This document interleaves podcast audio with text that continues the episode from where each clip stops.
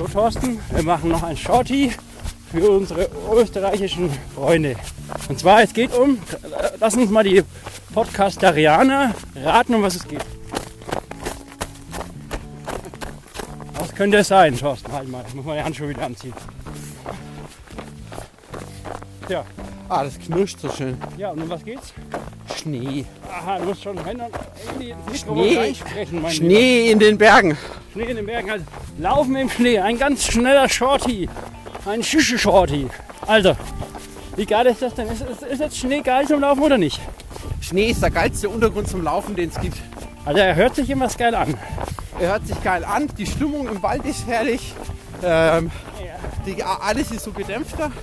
Also Schnee, Schnee ist mein Lieblingslaufuntergrund. Jetzt sage ich mal, ich habe jetzt äh, richtig coole Schneeschuhe. Äh, wenn die jemand kaufen will, sage ich Hoka Mafate Speed 2 mit Riemensohle optimal. Herr Thorsten hat jetzt leider vergessen, dass es geschneit hat. Man hat die Bondi, Bondi als Straßenschuhe. Also kann man schon sagen, guter Grip ist schon wichtig, oder? Oder ist gar nicht so wichtig? Ja, es ist wichtig, guter Grip. Äh, vor allem, nachdem ich heute festgestellt habe, dass so eine, äh, ein Bodenkontakt äh, äußerst schmerzhaft sein kann. Ja gut, aber es war vorhin Eis. Also wir haben das Problem, dass die Hälfte von dem Wald hier ist einfach Eis pur. Und da helfen auch beste Vibram-Sohlen nicht. Das bringt mich zum Punkt. Äh, tut man im, im Winter so mit diesen, äh, was sind das? Wie nennt man die Dinger, die du drunter schnallst? Äh, ich habe drei Lösungen schon gehabt. Ich habe einmal von Eisback Laufschuhe gehabt mit äh, Stahlspikes, die versenkt, die unter Druck auch versenkt werden konnten. Die ließen sich auf Eis genial laufen. Top. Also den äh, war mein Lieblingswinter. Also wir reden von Schuhen, die dann unten, was haben die dran? Die haben Eisbikes oder haben Spikes, aber keine mit einer scharfen Kante, die? Okay. sondern abgerundeter. Und was ist, wenn du mit denen jetzt auf die Straße kommst? Dann ist der Druck so groß auf die Spikes, dass die ein Stück sich in den Gummi noch reindrücken. Und wie kriegst du die wieder raus? Die gehen automatisch wieder raus. Hä? Und das hat über hunderte Kilometer tadellos funktioniert. Oh geil. Also das ist ja, das habe ich früher immer im Fürther Stadtwald gebraucht, weil die Wege waren in den früheren Wintern Wie nennt man die? von Eisback. Eisback. Ich Okay. hatte damals das Modell Pytho, ich weiß gar nicht, ob es das noch gibt. Eisback, die schwedische Firma, die machen geniale Winterschuhe. Und das, du hast gerade drei Varianten. Hast du. Variante 2 ist, Variante 2 ähm, sind so Schneeketten für die Schuhe. Ähm, das, sind, hört sich sportlich an, also das ist bestimmt nicht schwer. das wird drüber gezogen, das ist auch äh, äh, ein ganz normaler Gummi. Und da ist ähm, der Gummi mit, äh, mit Metallspiralen umwickelt. Und das funktioniert auf äh, Schnee auch sehr gut. Ähm, hat auch guten Grip. Bei Eis wird es schon schwieriger. Ähm, Variante 3, wenn es wirklich Eis ist und man definitiv nicht ausrutschen möchte, ähm, dann geht man halt auf Grödel. Auf was? Grödel, Was ist das? Überzieh-Spikes. Die gibt es für Läufer auch in Leichtvarianten, wo die Spikes nicht, äh, die Stahlspitzen nicht. Also das- der Unterschied ist kleine, äh, feine Spitzen und das andere sind so eher Metalldinger, große, Ja? Grödel hat, Grödel hat dann so richtige Spitzen. Das kann man sich ähm, wie äh, Steigeisen vorstellen für Bergsteiger. Nur viel abgeschweckter, leichter, kleiner. Aber Was das- wiegt sowas dann jeweils? Also kann man damit sportlich laufen? mit den, ähm, mit den Spiralen, den Schneeketten, ja. Also heißt sportlich. Du würdest jetzt ja auch nicht mit einem 3-Minuten-Schnitt Nein, aber über den Ei. also ich meine, wenn du sagst, du bist dann mal eher Wanderer, dann ist es was anderes Nein, als. nein, du kannst mit den Dingern laufen. Okay. Also ich habe sie immer zum Laufen genutzt.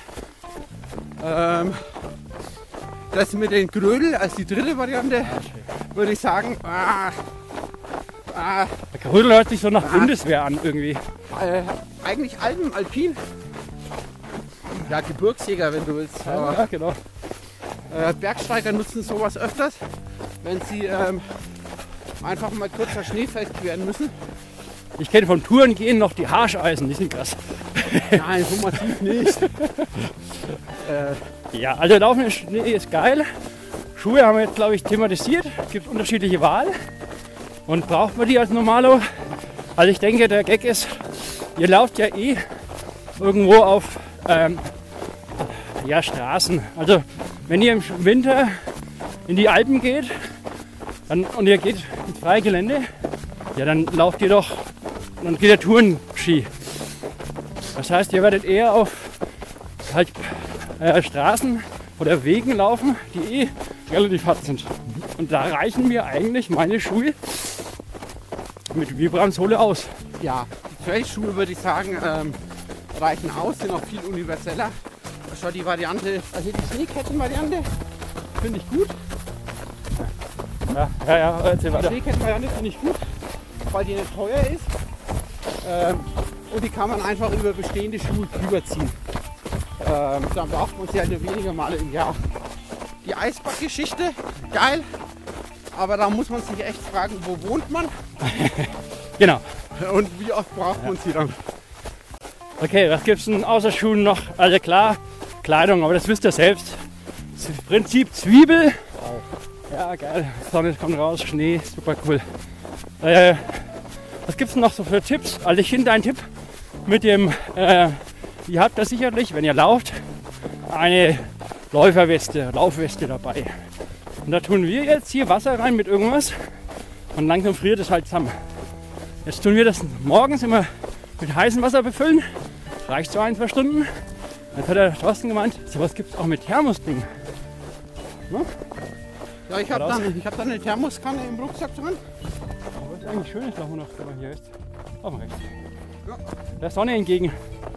Aber am Rucksack dran, ne? Ja, vorne in die Taschen mit den Softflask tue ich die rein. Äh, die Thermoskanne.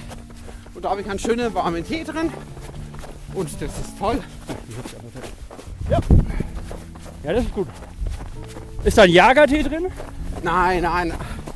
Ich vertrage beim Laufen Alkohol nur sehr schlecht. Ah, ja, ah, ja, ja, ja, ja, ja. Aber Gipfelhalbe muss immer mit. Ja, das schon, aber Wobei, man muss sagen, äh, Laufen ist ja schon Sport, da schwitzt man. Ja? Und wenn er dann am Gipfel ankommt, okay, wenn er noch nicht umzieht, passt. Aber wenn ihr da hinkommt, ich glaube, derjenige, der wirklich eine Gipfelhalbe mitnimmt, die da oben trinkt, so nass geschützt, hat von mir großen Respekt, weil dann holt er sich auf den Berg runter, down in den Tod.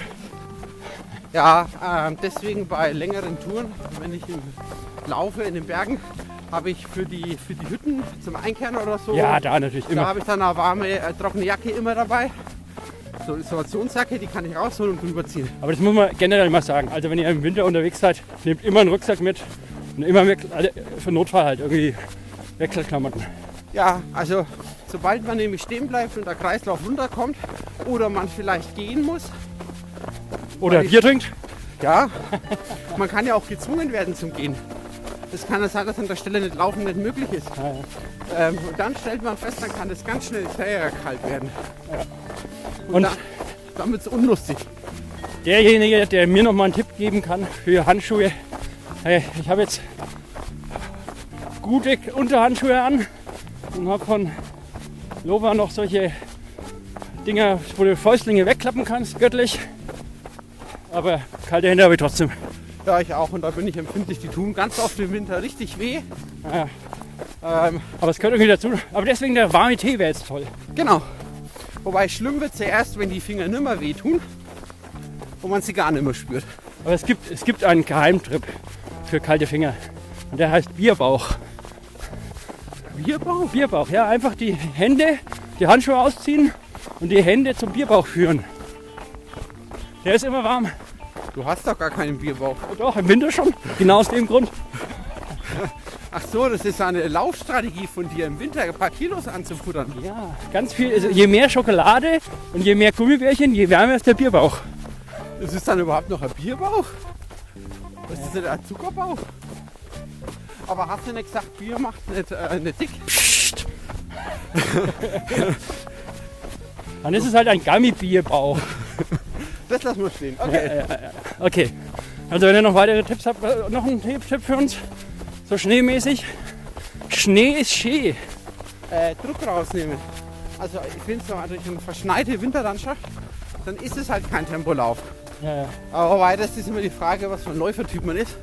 Aber Winterlandschaften im Schnee laden eigentlich ein, genussvoll durch die Landschaft zu laufen. Alter, alle Strava-Follower von uns beiden, wenn ihr jetzt später wieder unsere Pace seht, bitte nicht denken, äh, Lullatsche, sondern denken, Eigentlich links Ja. und dann rechts. ja, also bitte denken, ja cool, die haben die Landschaft genossen. So war es nämlich auch. Ja. Was das total einfache ist, mit verfrorenen Fingern die Handschuhe ausziehen, ah, um dann die Aufnahme zu stoppen. Moin. Hallo. Ja, ist total easy. Das heißt wieder ein letzter Spruch, mein Lieber. Ähm.